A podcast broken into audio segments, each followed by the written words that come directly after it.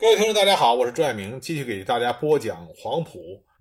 著名历史人物列传。我们接着来讲中国共产党早期的著名领导人恽代英。恽代英是在1921年在南京加入的中国共产党。那也是在1921年，恽代英受邀去了四川啊，这是怎么回事呢？这是在1921年，少年中国学会的会员卢作孚。啊，卢作孚也是大时代非常著名的一位历史人物。他应杨森之邀赴泸州出任四川永宁道公署教育科科长。他以川南为实验基地，以极大的热情和改革精神，在泸州地区开展了轰轰烈烈的新川南、新教育、新风尚的文化活动和教育改革实验。卢作孚在泸州创办了通俗教育会。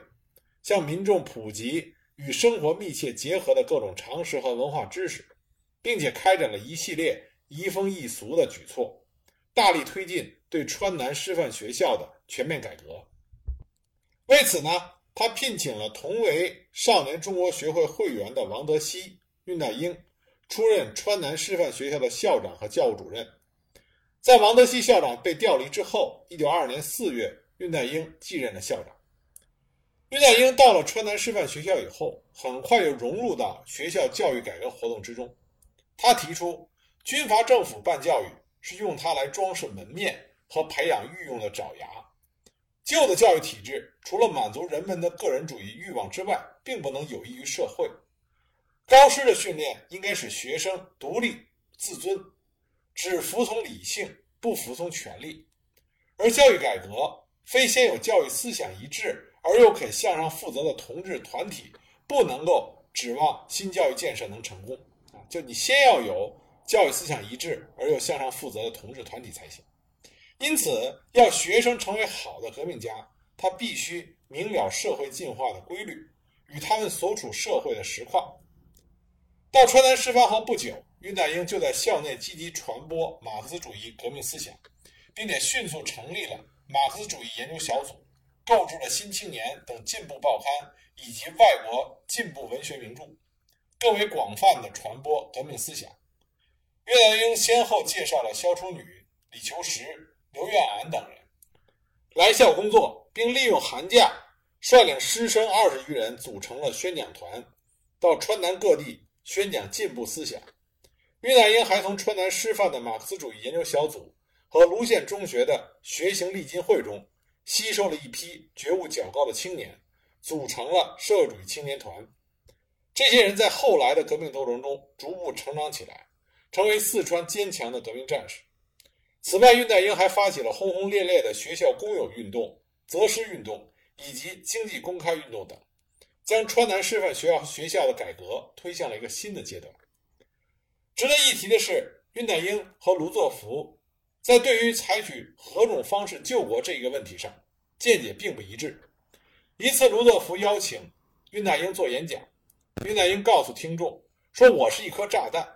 按照恽代英的说法，所谓炸弹就是以武装斗争的方式来救国。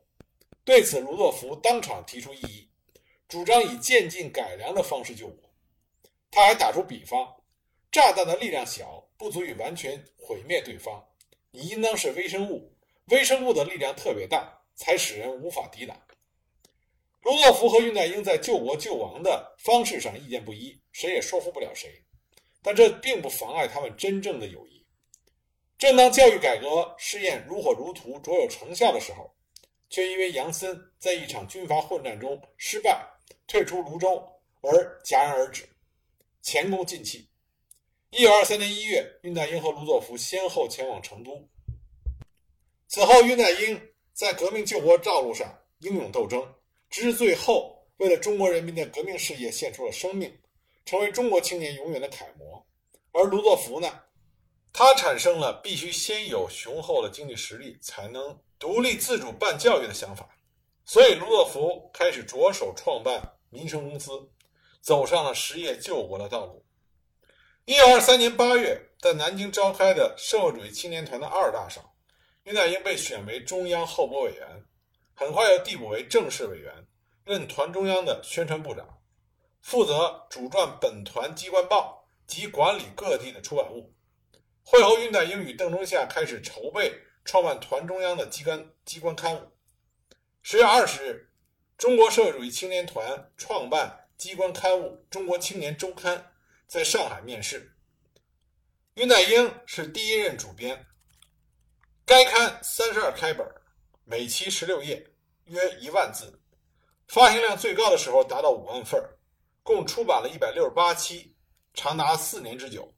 是建党时期和第一次国内革命战争时期出版时间最长、最杰出的党的报刊之一。恽代英先后主办过十多种进步的革命报刊，但是论起影响最大、成就最高，当属《中国青年》。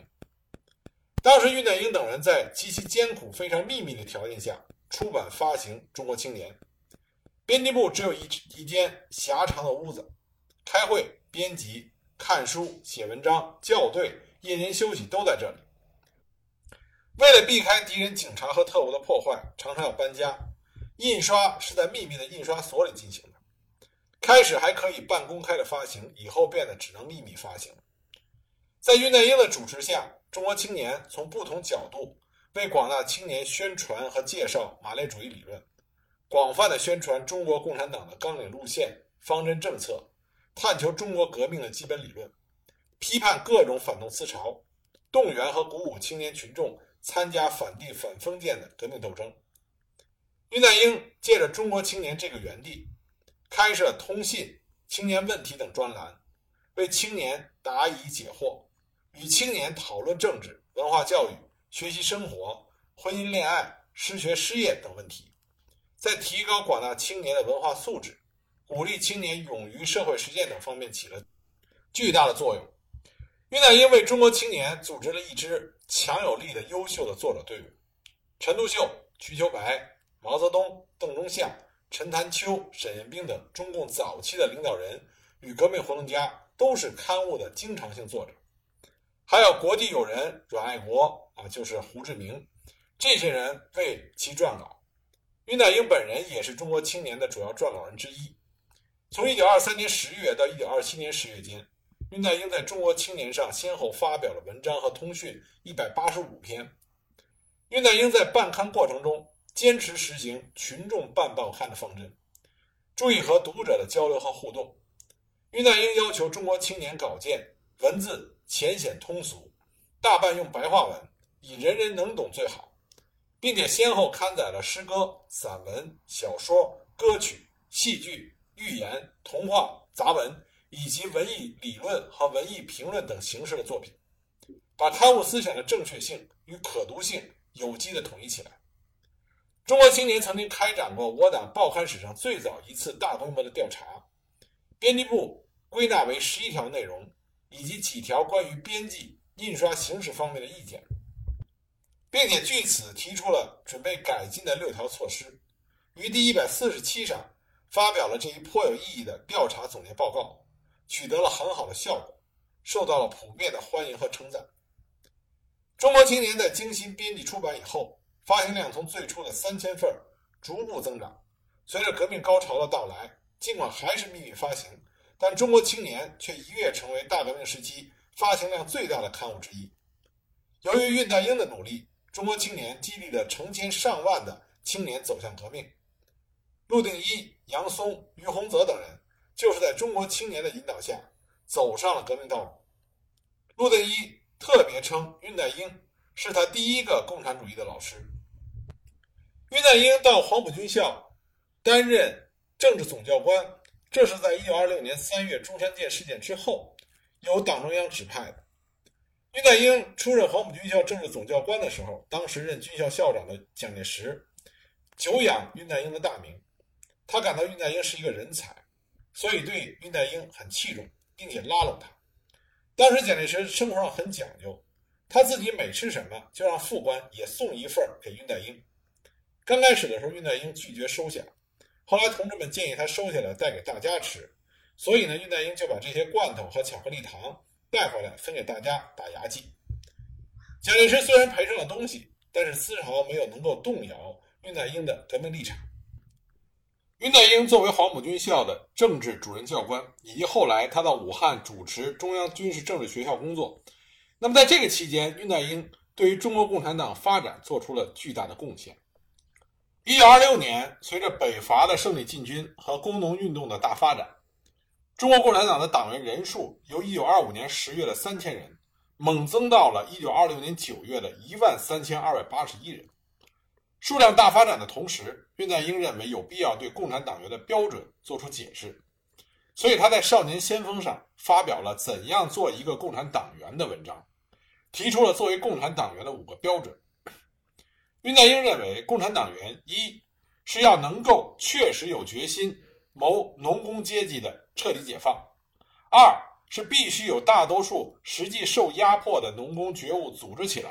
而且必须有居住与生活上最易组织的人，如产业工人，成为他们的中间与领导者；三是要能够到各种有群众的机关中去，组织一个核心。注意本机关中群众的各种实际问题，宣传他们为他们自己的利益起来奋斗，而且自己站在前线上面领导他们奋斗。四是要能够很忠实的接受党的训练，严格的服从党的纪律，切实负责的将党的意见散布到各种群众中去。五是要能够为了革命的利益，走到任何困难危险的环境中去。恽代英提出的共产党员的五条标准。其本质就是要有主义和纪律，放到今天依然适用。从成立之日起，中国共产党就把共产主义确立为远大理想。有主义就是要坚定对马克思主义的信仰，对社会主义和共产主义的信仰，这是中国共产党人的政治灵魂，也是中国共产党人在大革命时期、在大时代里边能够经受住任何考验的精神支柱。守纪律就是要严守党规党纪，服从组织。这是共产党员最基本的党性修养。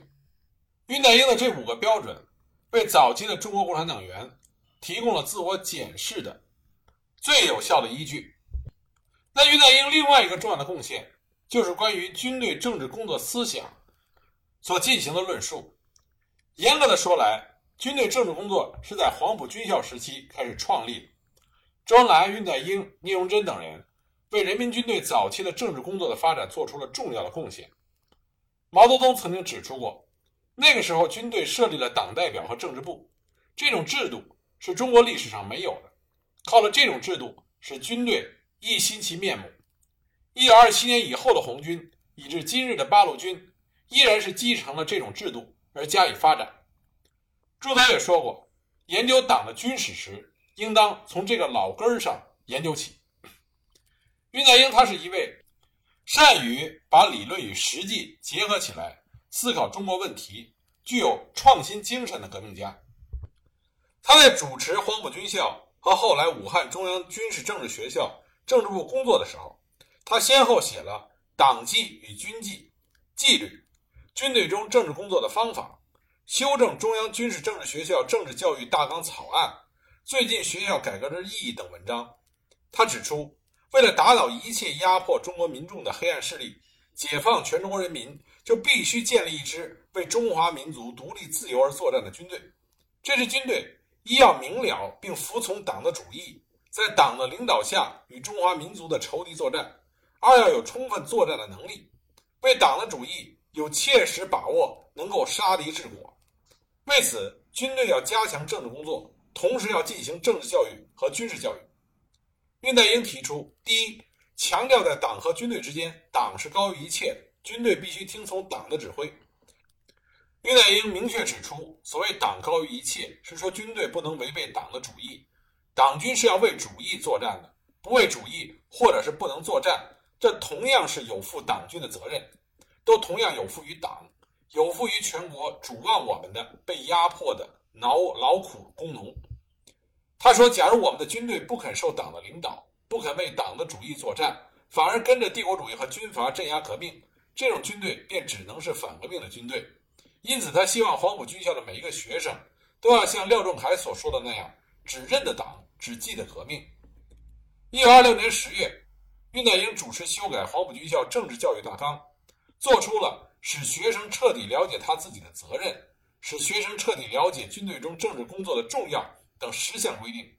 其中始终贯穿着“党高于一切”，每个同志要服从党纪等精神。恽代英这里所说的“党”和“主义”，是指当时改组后的国民党和新三民主义；所说的“军队”，是指国民革命军。但他这些论述强调的中心思想是，军队应该服从于被压迫的劳苦工农的基本利益。这对于中国共产党后来创立人民军队、加强对人民军队的领导和建设是有很重要的借鉴意义的。第二，恽代英指出，明确军队一定要有严明的纪律，才能保证应有的凝聚力和战斗力。恽代英指出，党高于一切，并不是说我们只应当讲党纪，而不管什么军纪。党纪是保障革命的军纪，绝不是来破坏这种军纪的。破坏军纪就是破坏我们革命党的作战作战势力，便是破坏党。因此，每一个忠实热心革命的党员一定应知道，为了革命运动，必须要有一个军纪很严肃的党军。若是蔑视军纪，便证明他们不明白主义。一九二六年八月五日，在北伐军出征之后，为了巩固后方，恽代英专门写了《纪律》一文，论述了革命纪律的重要性。他说。我们必须注意纪律的重要。若是养成了无纪律的生活习惯，精神是不会能团结的，意志是不会能统一的。没有真正的革命党员是可以不遵守纪律的。没有纪律，就没有统一的团结，就没有力量做任何事情。凡不遵守纪律的，都是真正革命工作的仇人。他们是帮助帝国主义分散我们的革命力量。必须加倍努力地严守纪律，反对一切破坏纪律的行为。要用严格的纪律，建造起我们的铜墙铁壁，剔除一切不守纪律的分子。若是主张个人的自由，不屑遵从党章和军纪，就是叛党叛军的行为。将不遵守军纪提高到革命工作的仇人、叛党叛军这样的高度来认识，足以看见恽代英对于革命军队要养成严明的纪律是何等的重视。第三，恽代英坚定地认为，军队要保持人民的立场。始终与人民结合，成为人民的军队。恽代英指出，军队政治工作的目的就是要使军队与人民结合，使之成为人民的军队。怎样实现这个目的？就是要通过政治工作引导。他说：“我们的士兵大多是在饥寒交迫逼上革命道路的，他们沾染旧社会的思想很深，脑子里还装着很多旧的观念。从根本上铲除这些旧观念，才能使他们站稳革命的立场。”由不自觉的革命，以至于自觉的很稳定的努力革命，这就必须对他们进行教育，使一切士兵对于三民主义有明确的认识。非此，不能保证我们的军队永远站在革命的战线上，为本党的主义奋斗到底。因此，从事政治工作的同志要认清，使士兵明白的认识主义，打破一切旧的反革命的观念，是最重要的责任。我们政治工作人员，无论在如何困难的环境中，必须要丝毫不妥协地将这种理论传达到士兵方面去，将党的真正主张很正确地灌输到军队里去。他还从四个方面论述了从事政治工作的具体方法：既要摆正政治工作的地位，善于和军事干部合作，谨慎地应付环境，讲究政治工作的实效，这样军队就能逐步与人民结合，成为人民的军队了。第四。为了保证军队的统一和革命精神，需高度重视军中政治工作人才的培养。恽代英认为，军队中的政治工作特别重要，只有借政治工作阐明本党的学说与主张，养成士兵确定革命观点，才可以保证军队统一与为主义奋勇作战的革命精神。从事政治工作需要培养一支优秀的专职政工人才，因此。他在修正中央军事政治学校政治教育大纲草案中，强调政治大队的培养目标，就是养成一批在军队中做政治工作的人才，如党代表、政治指导员及政治部工作人员等等。大纲对于授课的时间、授课内容和测试都做出了具体的规定。蒋介石发动四一二反革命政变之后，恽代英更加重视军队的政治工作，对军校进行改革，充实基层政工人员。将区队副职裁掉，加设一名政治指导员，并且选择政治观念较好一点的人来担任。他还千方百计地保护这批政工人才，鼓励他们坚定地站在革命的立场上，不要追求个人升官发财。恽代英曾经说过：“譬如我，假使跟着蒋介石，也大可升官发财。但要使中国革命成功，就不能不反对反革命的、甘做民众叛徒的蒋介石。这种反对是有益中国的。我们要真正建设廉洁政府，使每一个工作的同志都能尽职，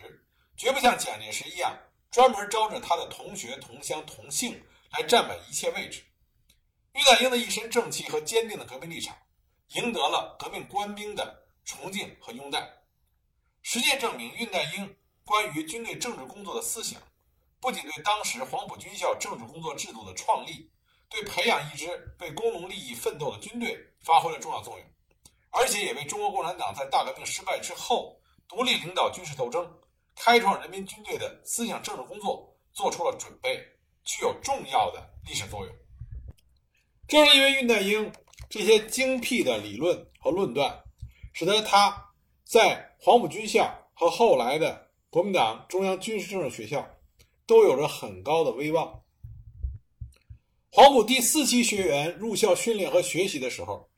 恽代英以政治总教官的身份被印行的中央军事政治学校第四期同学录提序，是所有为同学录提序的军政要员中。唯一的中共领导人，由此可见他在黄埔军校的地位和影响力。他在第四期同学录序中盛赞了黄埔军校的影响与声誉。他说：“中国人几乎没有人不知道黄埔，青年几乎没有人不希冀能够做一个黄埔的学生。黄埔是新中国的缔造者，黄埔的学生人人都预备牺牲他们的精力、生命，为被压迫的中国四万万人杀开一条血路。”庆祝这三千健儿的胜利！你们是黄埔队伍的生力军，你们是中国民族革命的战士，你们的胜利便是中国全民族的胜利。他在这篇同学录序中高屋建瓴地阐明了黄埔军校在当时中国南方军事政治之地位、作用和影响，昭示了当时先进青年之向往、追求与潮流。一九二七年一月三日，恽代英抵达武汉。正式出任中央军事政治学校武汉分校的政治总教官。同月，他还参加了中国国民党武汉方面第一次中央会议，被任命为中央军事政治学校武汉分校校务整理委员会委员，兼任中央军事政治学校武汉分校政治部主任兼秘书长。一九二七年二月十二日，恽代英亲自主持在两湖书院大操场隆重举行的开学典礼。中央军事政治学校第六期学员和首批女生队也同时开学。女生队与男生一样，要学习军事理论课，如步兵操典、射击教范、军中旗目令等。恽代英还制定了教学方案，专门为女生队拟定开设了妇女解放运动、世界妇女运动史等课程。一九二七年三月二十九日，武汉的中国国民党中央全会决议将中央军事政治学校武汉分校。更名为武汉中央军事政治学校，取消了校长制，改为校务委员会委员制。作为中共方面唯一的代表，恽代英与谭延闿、徐谦、邓演达、顾孟余五人组成了校委员会。因为其他几位成员都有各自重要的军政职务，恽代英实际上负责军校领导的具体职责。这就使得中共在军校的力量和影响力比任何时候都强势。恽代英每周都要集合全体的学员训话，讲话的要点就是要学生做一个真正的革命党，要学习先烈不怕牺牲、为革命奋斗的精神，要以俄为师，彻底解决中国的政治和经济问题。他强调，军事斗争与宣传斗争要结合起来，要有主义、有组织、有纪律的奋斗，要使革命武装成为人民的武装。恽代英在主持武汉中央军事政治学校期间。还负责分管政治大队、女生队的教学与建设等工作。他指出，军校成立女生队是破天荒的大事，是中国军事教育史上的创举。因为蒋王合流，一九二七年七月二十日，恽代英主持了全校师生最后一次大会，向全校的同学宣布武汉中央军事政治学校结束。当时，恽代英说：“勇敢地抬起头来，无论环境如何的险恶。”终有一天会雨过天晴，革命一定会成功的。因为蒋汪河流，白色恐怖遍及了南方的主要城市。在这种情况下，恽代英被中共中央派往九江，赶赴南昌，参加中国共产党领导下的武装斗争的第一枪——南昌起义。在南昌起义之中，恽代英发挥了非常重要的作用。下一集呢，我再给大家继续的讲恽代英对八一南昌起义的重大贡献。